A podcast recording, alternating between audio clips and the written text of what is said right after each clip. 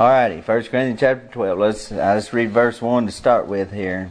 Uh, but but uh, verse 1. Now concerning spiritual gifts, brethren, I would not have you ignorant. Alright, I'm going to quickly just kind of nail down again and review for a minute or two what we've already talked about. Uh, we're not to be ignorant about the matter of spiritual gifts.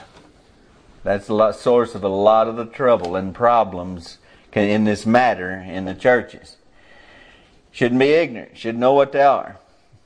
You ought to know by now what a spiritual gift is. Uh, you know, this if you just listen to what we've been talking about for the last two weeks, three weeks, sorry.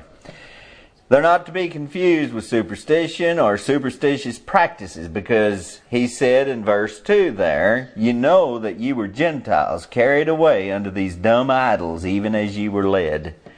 So that gets it across to us real clear that spiritual gifts have no association at all with the works of the devil or with our past lives and abilities and all the things we've learned before we were saved.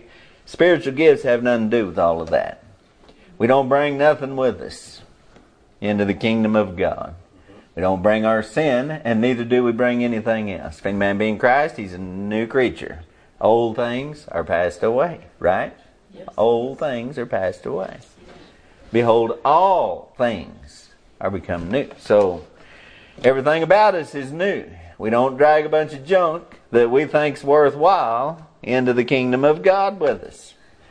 And so it's separate. Spiritual gifts are separate from what we've always known in the past, in the way we've always judged things, in the way we've always believed about things, all of our superstitions and wives' tales and and just impressions of things that we've taken on.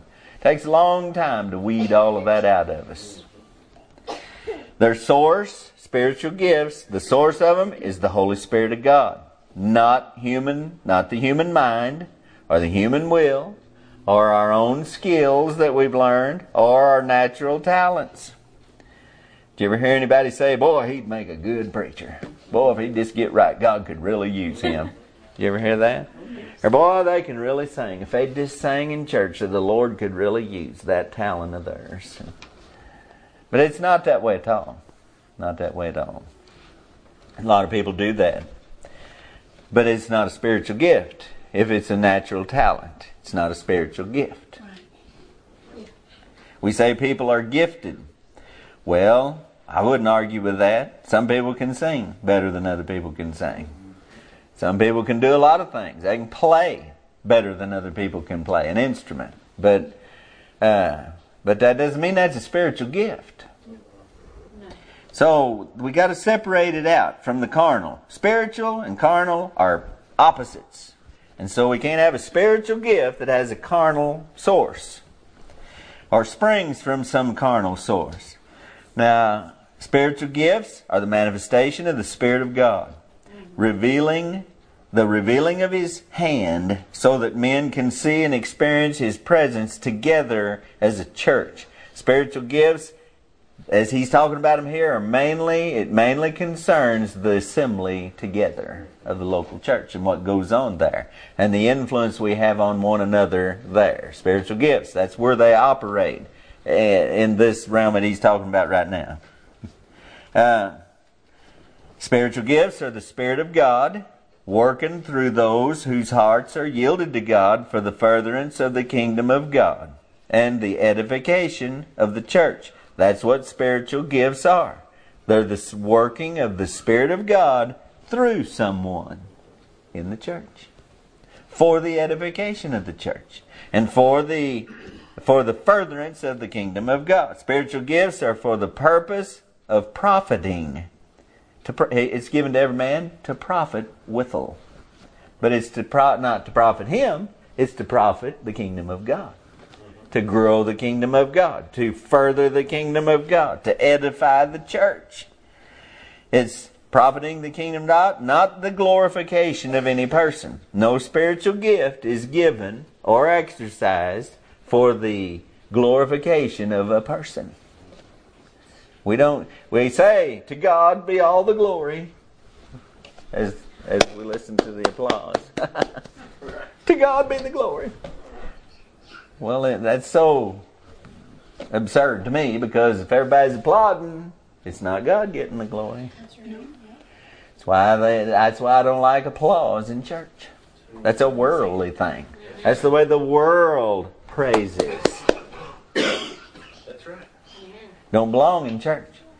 We used to listen to these old radio programs. Most of you probably don't even know who Lum and Abner are, but they were an old radio program back in the 30s and 40s and like that. And on one of those programs, they were in church.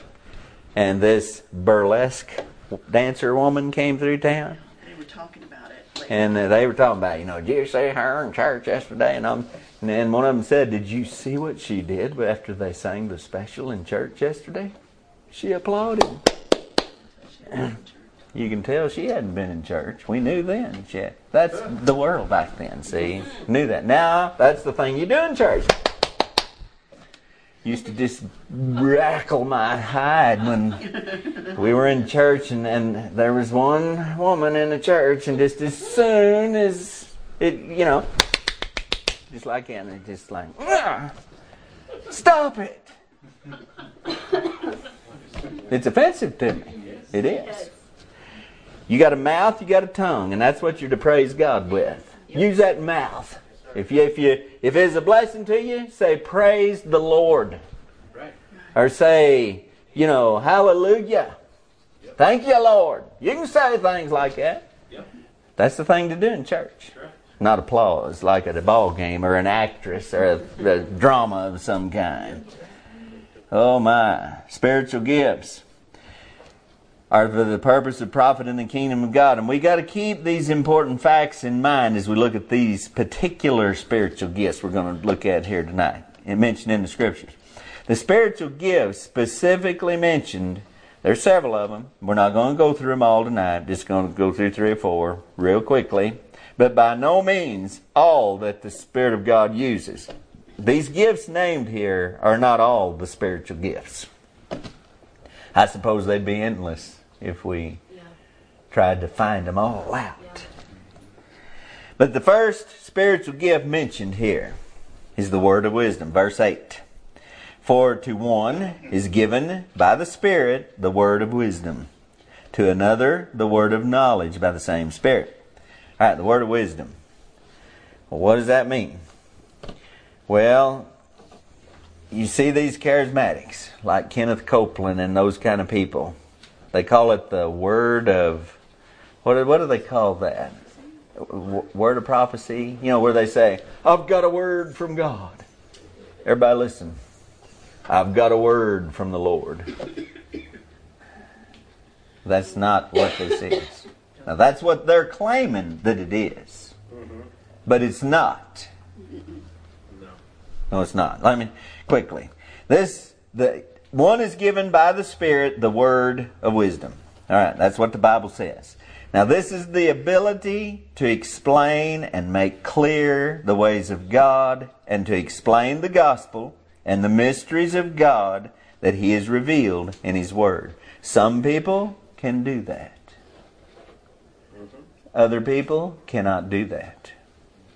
They're not good at it they're not they just can't do it. Let me see if i can explain a little better. Not everyone is able to do this effectively because it is a spiritual gift. And the only way that it can be effective is if the spirit of god is involved in it. If the spirit of god is the source of the word of wisdom.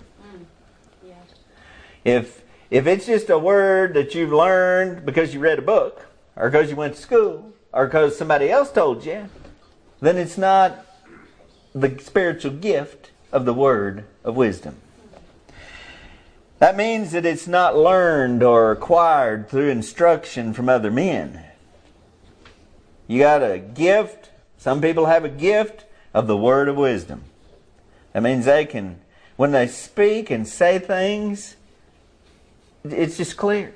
Now y'all know what I'm talking about, don't you? You've been around people that just I have.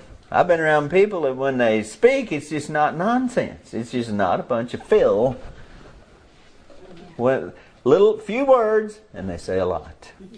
Or they're able to just speak a word or two to help you to understand whatever the subject is about the Lord. You know, I've thought about all these things I'm going to talk about here tonight, and, I, and I, I've thought about this. You know, no man has ever, uh, by his power, done anything to change me or to teach me anything. They've been a help, and they've been a, a vessel that God used, but it was God who did the work in me. And it's that way with you, and it's that way with everybody. With all the work God does, God does the work in you. It's not a man who does the work in you by teaching you or by instructing you or by correcting you. He says things to you in wisdom if the Spirit of God is involved. And He sows the seed in you, and God gives the increase right. Yes.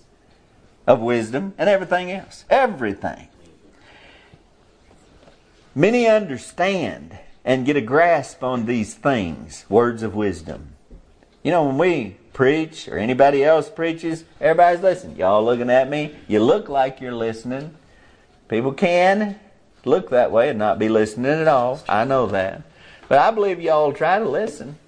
And you hear, and most of the time you act like you agree and receive it and understand it. But how much do you keep of it? And not only that, but I'm touching on the next one there, but if you but how many of you can take what the Lord helps you to understand and then go out and explain it to somebody else? Right. It's kind of hard, ain't it? I it's hard for me. I have to hear it, hear it, hear it. I have to study, study. I have to I have to go over it, over it, and over it. And there's a lot of things that are foundational that I still I have to refresh my mind on it often in order to still be able to articulate what I, what needs to be said. Now, this is included. The word of wisdom is included in the gift of prophecy because the gift of prophecy is to be able to convey with words the truths of God to other people so that they understand. And, you know, I'll jump ahead, but in this chapter and in chapter 14, he talks about prophecy being the one to be desired above everything else. You know, follow after charity and desire spiritual gifts. But it, but prophecy is the one that he puts his finger on the most. That's what you need to know, have. That's what the gift you need to seek after the most. The gift of prophecy. In yourself? Well, no, not necessarily. In the gi- in the, in others. Do you seek out good preaching? Yes. What do you consider good preaching? Just lively? I mean, do you do you is does it make it? Well, I'm telling you, that's the way a lot of people do. A lot of people like hackers. You know, you know what I'm talking about. Yes. I don't. Uh, I don't like that preaching where every other word's bless God. This and then, you know, a hacker's one that goes, ha ha, and, you know, in between every three or four words. I don't like that kind of preaching. But a lot of people, that is preaching. You ain't preaching if you ain't hacking. And that's the truth. I'm just telling you the truth. People like preaching that is just exciting or that just repeats the same things they like to hear, the same cliches and the same ways of saying, the same blah, blah, blah. But what kind of preaching do you really? I mean, I've always sought after the kind of preaching that says something, that is saying something Yes, sir. and dealing with the root of things and not just not just a glory you know a glory meeting you know get over close to the spout where the glory comes out. You know what in the world is all of that about? You heard that ain't you? Lots of times. That'll just make the meeting if somebody says that. You been to church? No. The gift of prophecy is it's totally different. And it's not as common as everybody thinks it is. It's not as plentiful and available as everybody thinks it is. I'm I've been in this like 45 years now, and and man, I'm telling you, I can about count on my fingers and toes the number of times I've been in church where I really felt like God really. I mean, listening to somebody else where where it really spoke to my heart, and I remember that message, and and it did something for me. Now, the gift of prophecy is to be able to convey with words the truths of God to other people so they understand. You ever go to church and then when you leave, you just feel like, what was that all about? I don't remember nothing he said. I've done that a lot. I went to church and thought, well, what was that message about? Because it was just like somebody with a, a machine gun just shooting everywhere. Just whatever flew over, they shot at it. There wasn't no wasn't no organization, no structure to it. There wasn't no subject. You just start start in and just holler about everything you can think of until you run out of breath, Exactly. or everybody quits listening. We've all seen this gift exercise and know very well what it's about. If you're listening to the way I'm trying to explain it here, you know what, what, what it is. And you know, you've experienced it. We've all experienced the great difference between, between a Bible teacher or preacher when he teaches or preaches with the anointing of the Holy Spirit and when he does it with only his skills and talents. Jesus said again, I read this verse last week in John chapter 6 verse 63, it is the Spirit that quickeneth. That means gives it life, uh, invigorates it, gives it the power. It's the Spirit. The flesh profiteth nothing. Nothing. Absolutely nothing. The flesh profiteth nothing. What are we giving? What are we giving spiritual gifts for? To profit with them. Yes, sir. Yes. And the flesh profiteth nothing.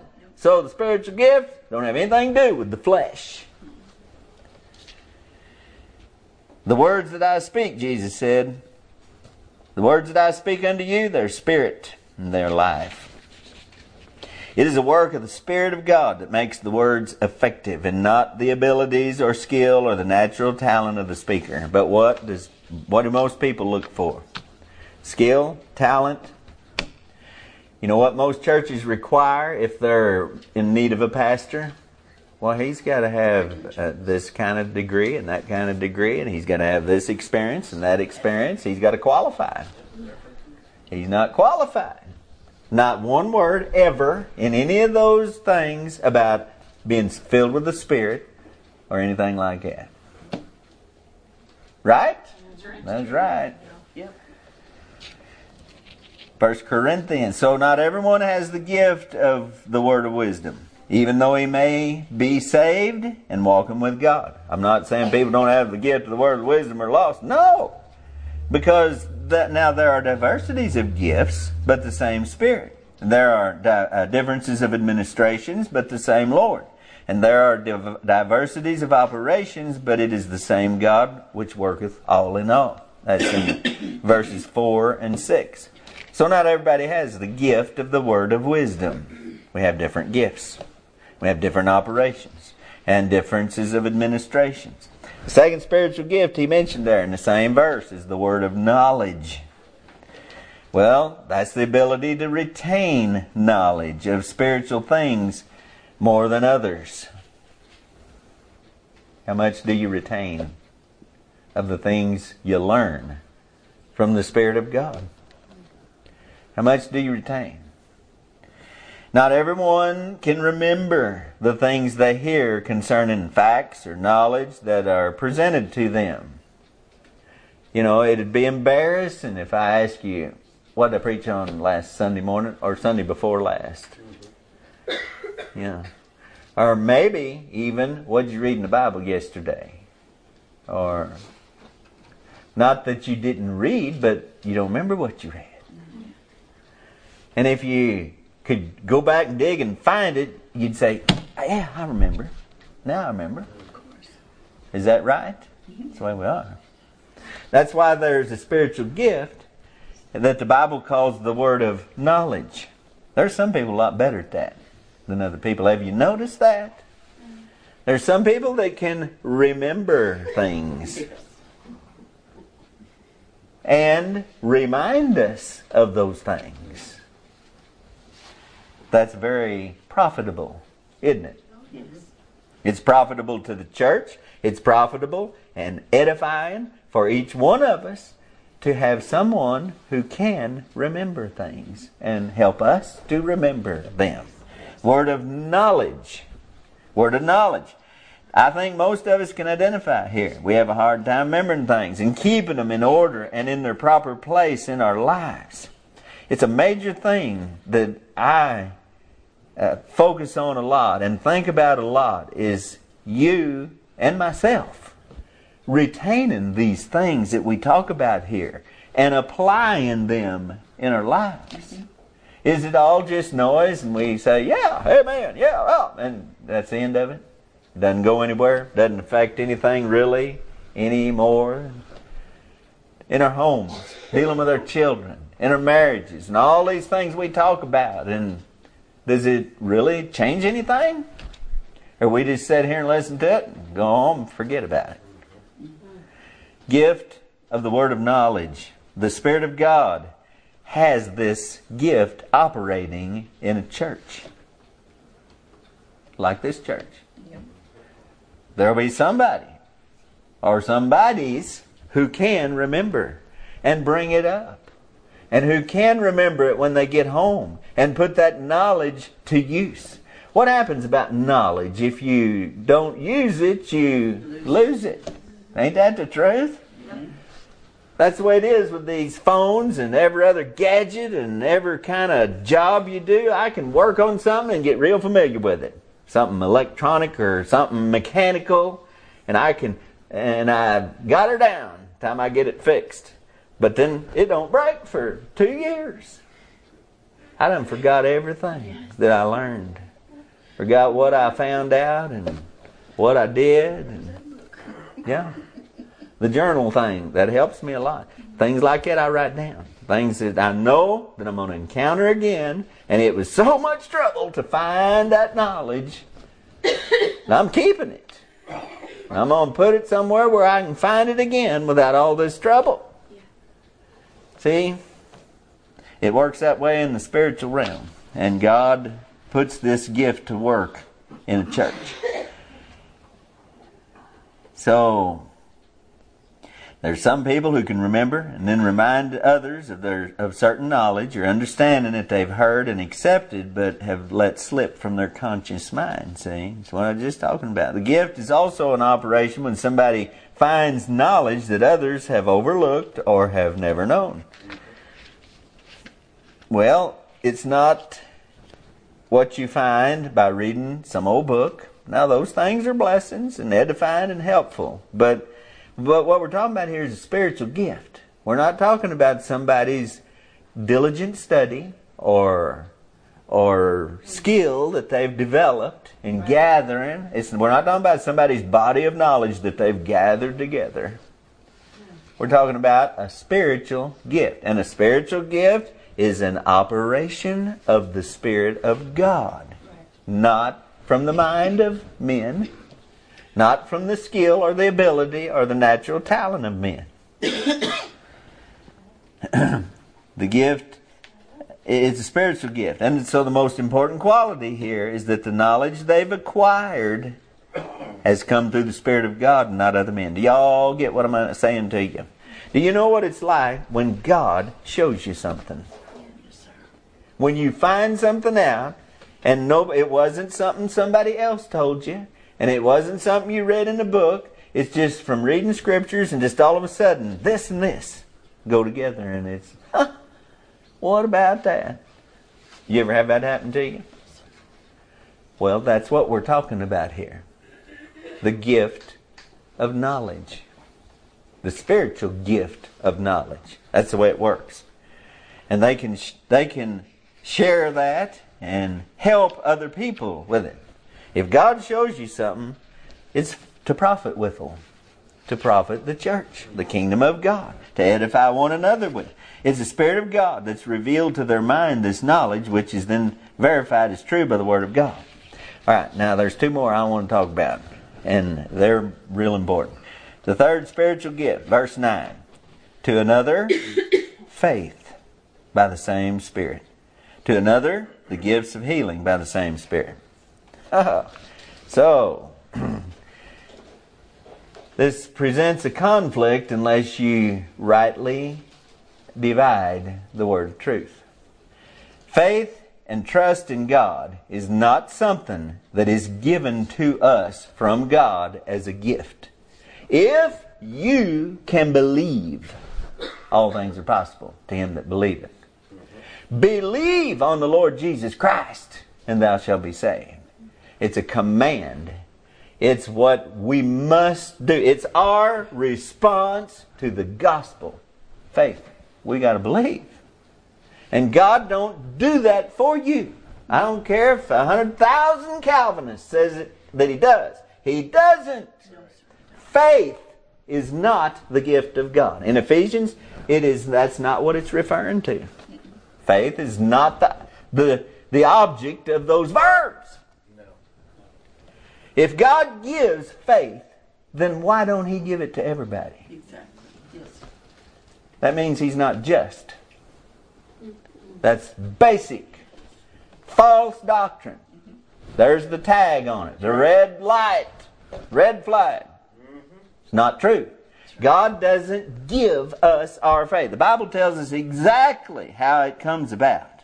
God doesn't make us believe. He doesn't trick us into believing. He doesn't trick us into trusting Him or bribe us into trusting Him. But, however, Christ is the author and finisher of our faith. Now, can you can you swallow them both at the same time? He's the author of it. Yes. How could I ever believe in him if he wasn't even there? If he hadn't done what he's done? If he hadn't given me something to believe in? How could I believe? Faith cometh by hearing, and hearing by the word of God. That's a, I mean, that's as clear as you can get. The Bible tells us where faith comes from. Hearing. And hearing from the, by the word of God. Romans 10 17. But it's undeniable that there is that there is something special about the faith of some people. Isn't it? Are we all equal when it comes to faith in God? Well, no, we know that. We know that's the way it is. We're not all equal. We're not all in the same place. We don't all have the same quality of faith. Now, there's saving faith, but I'm talking about something more. More. What does it mean that you grow from faith to faith? There's more to faith than just saying, Yes, I believe in the Lord Jesus Christ. I believe Jesus died for my sins and that he rose again. Yes. There's more to faith than that. Yes. This is talking about a spiritual gift. And he says the gift of faith. Now, the difference between faith and people is that some people realize God's response to their faith much more than other people do. This is something I don't know if you, you know, how many of you will get what I'm trying to say. You better listen close. Most people have been taught to simply trust what the Word of God says about them believing, and that's as far as they ever reach. Right. The Bible says, if you call on the name of the Lord, you'll be saved. Now, did you call on the name of the Lord? Yes. Well, then you're saved. You don't believe the Bible? And that's it. They make that faith. Hmm. That's not it. There's multitudes going to be in hell because people like that telling people Yes. such shallow lack of wisdom and understanding about the gospel. Let me tell you something. They've never had the confirmation of their faith that comes from God. And the new birth, there's something comes from God Yes. to you. Absolutely. Yes. Or you're not born again. I believe, I believe, I believe. But until that answer comes back Yeah. to your soul, Yes. your believing ain't going nowhere. the Spirit itself beareth witness with our spirit that we are the children of God. Yes. Spirit of the, the spiritual gift of faith. Faith's not just uh, one one you know it's not just a one way thing. I've skipped a line here. I'm trying to go back and get it because it's important. Faith's not just a one way thing. For us to believe in God is only part of faith. Right. Did you ever see a marriage ceremony where the where only the wife said the vows? Husband didn't say anything. He stood there. When the wife said her vows, then the preacher said, "You're married." Is that the way it works? No. No, it's mutual, isn't it? Well, how in the world you think you're going to enter into the covenant of salvation with God with no response from Him? Right. Yeah. Not going to work. No. No. That's the light that shine, that bursts into your soul. It's when God responds to your faith. I believe in you. And God says, I'm believing in you. Amen. Yeah. I'm believing that what you're saying you're going to do. Yeah. And when that happens, there's just like, you know, I don't know if any of you seen it a few years ago. I did, but they they showed that at the moment of conception, there's a little spark of light. They detected. Y'all get that? yes. When does life begin? I've known Baptist preachers that said it only began when that baby drew its first breath. So they were okay with abortion. I'm not kidding. And I'm not making it up. It's a fact. True. No, that baby's a, soul. Well, before I was even formed in the womb, G- uh, David said, my members were all, God had my members all written down in heaven. I already existed. well, that's the way it is with salvation too. See, there's a there's a spark of light that happens there, and most people never never find it. Others, through the Spirit, realize God's response to their faith in a more vivid and real way. Now, the other part is that God lets us know that He has faith in us also. More, the more fully we're talking about faith, trust, confidence, casting ourselves upon Him. The more fully we trust Him, the more He will reveal Himself to us. In ways that He simply just doesn't do to other people. He can't do to other people because there's no, there's the lack of faith or the quality of the faith them that are weak in faith, there's weak faith. Yeah. It may be saving faith, but weak faith. Shaky. It keeps you from knowing God as intimately as you can uh, know God. The more fully we trust Him, the more He'll reveal to us, Himself to us in ways He simply does not and cannot for others. It's, it's a whole lot like a, a man and woman who get married. Their relationship is based upon mutual trust.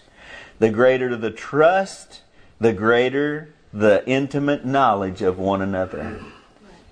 Adam knew his wife. Well, that means more than what everybody thinks. It's, it's trust, faith, confidence, commitment. That's what faith is. When it says that uh, many of them, many of the Jews that were there believed on Jesus, but he did not believe in them. He didn't commit to them. Same word, both places. Believe, commit. He didn't. He didn't believe in them because he knew what was in them. They weren't sincere. They weren't real. so the faith didn't get him anywhere. See?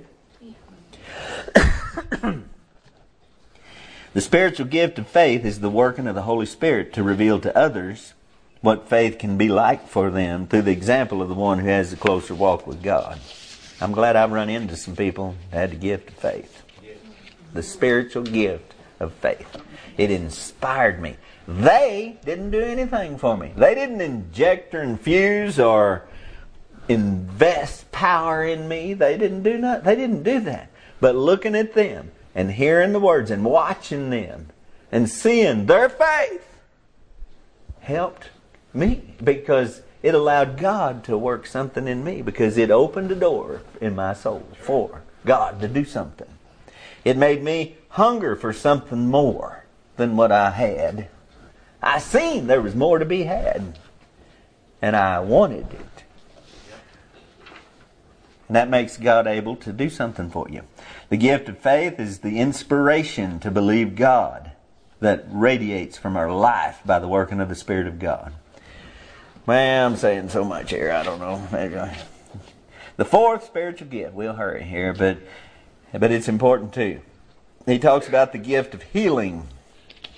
Now that's a good one, ain't it? The gift of healing. We've been sick. Everybody here's been sick, sick, sick. We just can't shake the sickness off. We need somebody that's got the gift of healing so we can get rid of this stuff. I mean, if this is a major gift of the Spirit, that you can just slap somebody and that's it. They're healed. We can just walk up and heal, boom, knock you down on the floor, and you're but you're okay. Why don't we do that then? Because it's a lie and it's not real. And it's a perversion of the truth and a perversion of the spiritual gift of healing. That's right. The gift of healing works the same as all these other spiritual gifts that we've been talking about. And it has the same purpose also. It's a spiritual gift. Yes. It's not a skill. It's not something learned. It's not a talent. It's not something given so you can be glorified of yourself. It's not something that everybody can glory in. It's not physical. It's not carnal. The spiritual gift of healing to heal carnal bodies. Right. That's no. Yeah, what in the world? How is it that we just can't keep from mixing the flesh and the and the spirit all together all the time? Can't separate them apart and see what's what. Because too many are walking in the flesh Yes. and not in the spirit. That's right. Man has more to be healed than his physical body. He has a sick soul and a broken heart and a defiled mind and an evil conscience and all the collateral damage that comes with all of those things. That's why the world is in the mess that it's in and that's why life is so hard and so full of trouble and pain and sorrow and tears and grief. Because we got lots of problems that are not healed. Right. A lot of sickness, a lot of wounds Yes. that are not healed. And all we can think about is the body, the body, the body. You're right. Prayer lists are nothing but physical sickness most of the time. Right. Every once in a while we'll talk about somebody's lost and we pray for them. But most of the time it's I got a cold, I got the flu, I got COVID, I got cancer, I got some physical problem. Well, now we are to pray for that. And we're to be concerned about that. I'm not saying that all that don't count and it's not important and we shouldn't even pray for one another being sick. I'm not saying that. If any man be sick among you, let him call for the elders of the church. And we're to pray. We do pray for those that are sick. And we covet the prayers, if that's a good way to put it. I've always wondered about that. Covet, I covet your prayers. Uh, I about saying, well, I'd appreciate it if you pray for me. Thou shalt not covet. Just kind of sounds wrong. Man has more to be healed than his physical body. Yet when the word healing is mentioned, people are almost always referring to or they think automatically, exclusively to the healing of the physical body. When we talk about healing, you automatically think of the body. Ain't right? Yes. I mean, 99 out of 100 people at least, when you say that word, they're going to think of my body, my sickness, or I'm hurt, or something like that. And healing is when God or somebody just fixes it for you. Right. Uh, we can be healed in our soul and still be sick in our body. Yes. Proverbs 13, uh, 18, I'm sorry. Proverbs 18, verse 14 The spirit of a man will sustain his infirmity, but a wounded spirit who can bear. So which is more important? Sickness in the body? Wound in the body? Or the sick soul? The wounded soul? We can be healed both spiritually and physically, and you know what's going to happen to you? You're going to die. Yeah. Anyway, your body's going to die. It doesn't matter how many times you get healed. Was you really healed? You're still going to die. I'd say you're not healed. I'd say at least that's a that's a secondary of importance. Even Lazarus died. Yeah. so, um, I keep losing my place here. The, obviously, the prophecies of healing in the Old Testament about Christ referred much more to the spiritual man than to the physical man. That's absolutely true.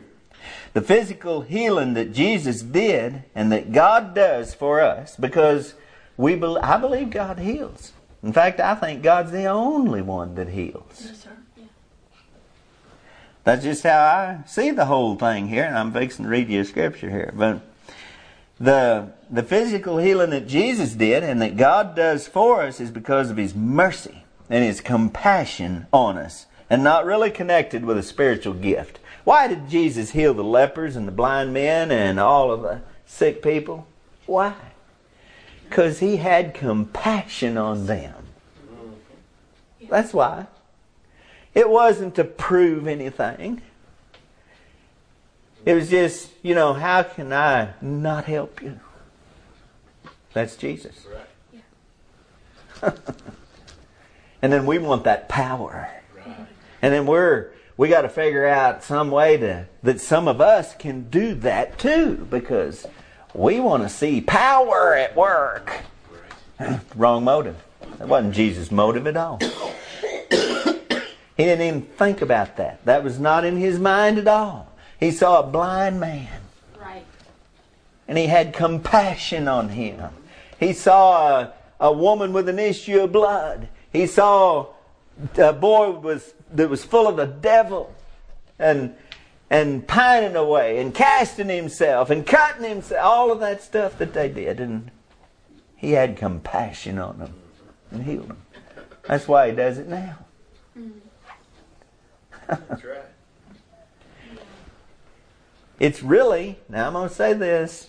It'll, I mean, it's going to kirk some people the wrong way, but God doesn't heal people for any spiritual profit or benefit. Mm, yeah. Does He heal people? Yes, I believe He does. But He does it because of His compassion Yes. and His love Right. Right. and His mercy. Yes. Not because He's going to try to get you to believe. People don't believe miracles anyway. It doesn't do them any good. Jesus did all the miracles and they all forsook Him and fled. Doesn't matter what they, he'd done for some of them. There's more confusion over this spiritual gift than any other, unless it be the gift of tongues. What a perversion of the truth to portray the gift of healing as a supernatural power possessed by a mere man to smite or to speak and cure an illness or heal a wound in another person. What a perversion of the truth. Yes. The gift of healing is the work of the Spirit of God through us that lets us have a part Yes. in the healing of a soul. You better listen to that. Remember that. Or the healing of a wounded soul. The Spirit, the gift of healing. It's just that, and let me say this.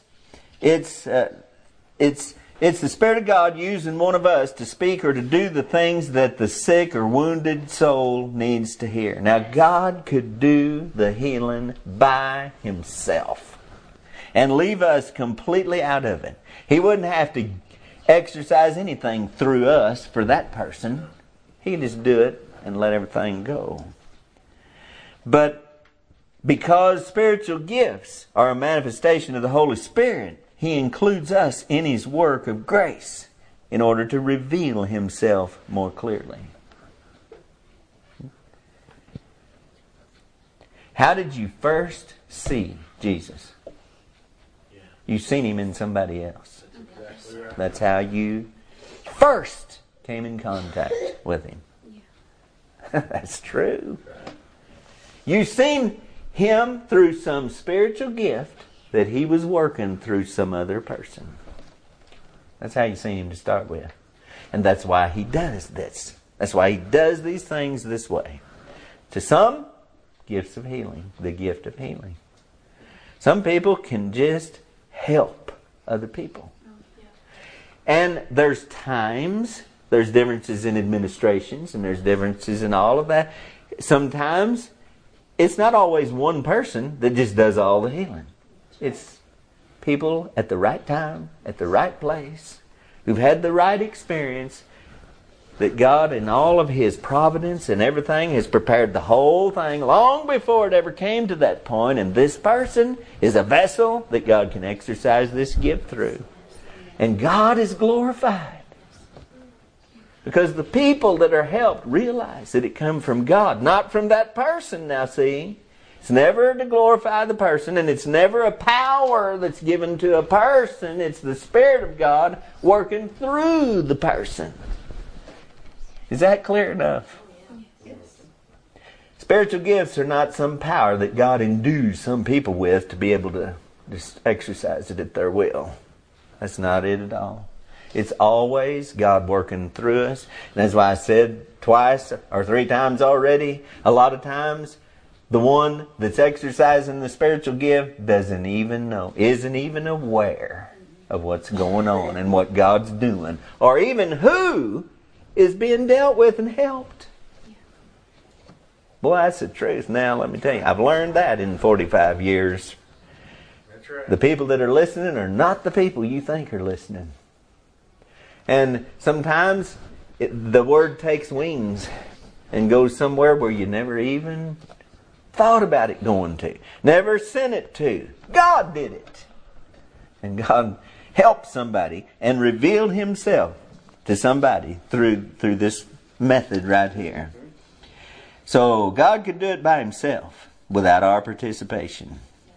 But it's, it's just one of the wonderful things about God that He includes us and gives us the opportunity to be a part mm-hmm. of what He's doing. How wonderful. And then rewards us for it in eternity for what He did. That's why we're that's why the Bible says they cast their crowns at his feet. Who's worthy? Well, the Lamb. That's all. He's the only one. Not everyone can have this gift of healing. Most of those who are who do are people who've been sick or wounded in their souls themselves, but found healing from God. Proverbs 15, verse 23 A man hath joy by the answer of his mouth, and a word spoken in due season. How good is it? There's been people say things that didn't even really, they, they weren't aiming to make a profound influence on anybody. They just said something, just off the cuff, supposedly. And it affected our lives. Y'all have anything like I do. I can remember things like that, just a few words. It just made a drastic difference in my life. And they never even were aware of it. I've had people come to me and say, You said this, and I don't even remember saying it. I don't. But they caught that. The Spirit of God took those words and did something for that person. And, I, and it was through me, but I didn't have nothing to do with it. I don't even remember it. That's the work of the Spirit of God, and that's what He does with all of us. Not just preachers, everybody. Proverbs 25, verse 11. A word fitly spoken is like apples of gold and pitchers of silver. Do we know what to say and when to say it and how to say it right? Nope. Not usually. If we're doing it, if we're running under our own battery, we're just liable to say anything, the dumbest thing uh, that ever was. We'll say things that hurt people, and we'll say things that offend people. We'll say things that confuse people. And but when the Spirit of God's working through us, we know, we say these words sometimes that we don't even that we didn't uh, design ourselves. It's always God who heals and never a man. By, by Proverbs 103, verses 2 and 3. Bless the Lord, O my soul, and forget not all his benefits, who forgiveth all thine iniquities, who healeth all thy diseases. Now, who heals all of our diseases? The doctors and the hospitals and the medicines and all of that? No, it's not the sorcerers and all of that. It's God. Amen. And God ought to get the glory whenever we're healed. Yes, sir. When you get over the kidney stones, Gary, you ought to say, Praise God, thank you, Lord, for delivering me. Mm. Doctors didn't do nothing for you yesterday, did they? No. But last time, it was an ambulance ride, an emergency room, and all of that. What'd they do for you? They sent you a big bill. Yeah, that's right, Stacy. Yeah. And you got over it faster this time you did last time. So, whatever the disease, we're all, we're all marvel. We marvel as somebody testifies, like the man did a couple of weeks ago to me about his pancreatic cancer. You remember me telling you about that? but it wasn't the doctors who did it. it. It's never the doctors who do it. We depend on them too much. We put them in too high esteem. We, put, we bring our God down and replace Him with them. Yes. And we shouldn't do that. Now they can help us and all of that, and God can lead us and all, to the right doctor and get help. I'm not saying we ought to never go to the doctor, or nothing. But if God healed, if you're healed, you ought to praise God and thank God for it and give God the glory, right. not some doctor. Amen. That's right. You don't go off and say, He did it again. You know, that good doctor. Remember that. Oh, yes. No, you say, He did it again. yes. He delivered me again. Jesus. Right, I'm going to read these verses here and I'll quit, I promise. Luke chapter 4, verse 17 through 19. Now, y'all know where this is at? Jesus went in the temple on the Sabbath and he began his ministry. He asked for the book and they handed him the book and he turned to the book of Isaiah. And this is what he said. And there was delivered unto him the book of the prophet Isaiah. And when he had opened the book, he found the place where it was written. Y'all know where it is? Is it Isaiah 61? Yep, that's where it is. And he found the place where it was written, The Spirit of the Lord is upon me, because he hath anointed me to preach the gospel to the poor. That's that word of wisdom, word of knowledge. He has sent me to heal the brokenhearted. Not the lepers, not the blind. He didn't say nothing about that. What did he come to heal? The brokenhearted. Amen. To preach deliverance to the captives and recovering of sight to the blind. And he wasn't talking about eyesight blind. To set at liberty them that are bruised. To preach the acceptable year of the Lord. And they all wanted to stone him. Can you believe that? He was speaking spiritual words. And they didn't understand him. But my point is, you see what he came to heal? yeah. He heals our physical bodies that are defiled and poisoned with this world, but he does it out of his compassion Yes. and love. It's not it's not for the spiritual benefit of anybody because it doesn't profit that way. He came to heal your soul. And that's what spiritual gifts are all about. All of them are about that. It's a spiritual thing, not a physical thing. There's none of the spiritual gifts have anything to do with physical benefits, healing, understanding anything like that. It's all about understanding God and glorifying God and helping to bring our soul into union with Him. Amen. All right, I told you I'd quit. I will. At least I limited it to four. There's still more, but all right. Everybody, That's helpful. Amen. well, yeah, it helps me. I've studied this, and it's- it's just wonderful to see how God really is. How can anybody not want God when He's like that? and why would He? Why would He include us in anything that He's doing anyway? I mean, that's just a glory, a benefit of His grace. Amen. All right, bow with me. Father, thank you for the Word of God, and thank you for the truth here tonight and these this understanding about spiritual gifts. Please bless it to our hearts, our minds. Help us to keep it. Lord, uh, equip us, use us through your Spirit to help and edify one another in the in the way that we're understanding here from these scriptures. Thank you for writing this down, preserving it for us. After all these centuries and millennia, we can still uh, read and, and understand what you're doing. And help us, Lord, I pray, to keep it now.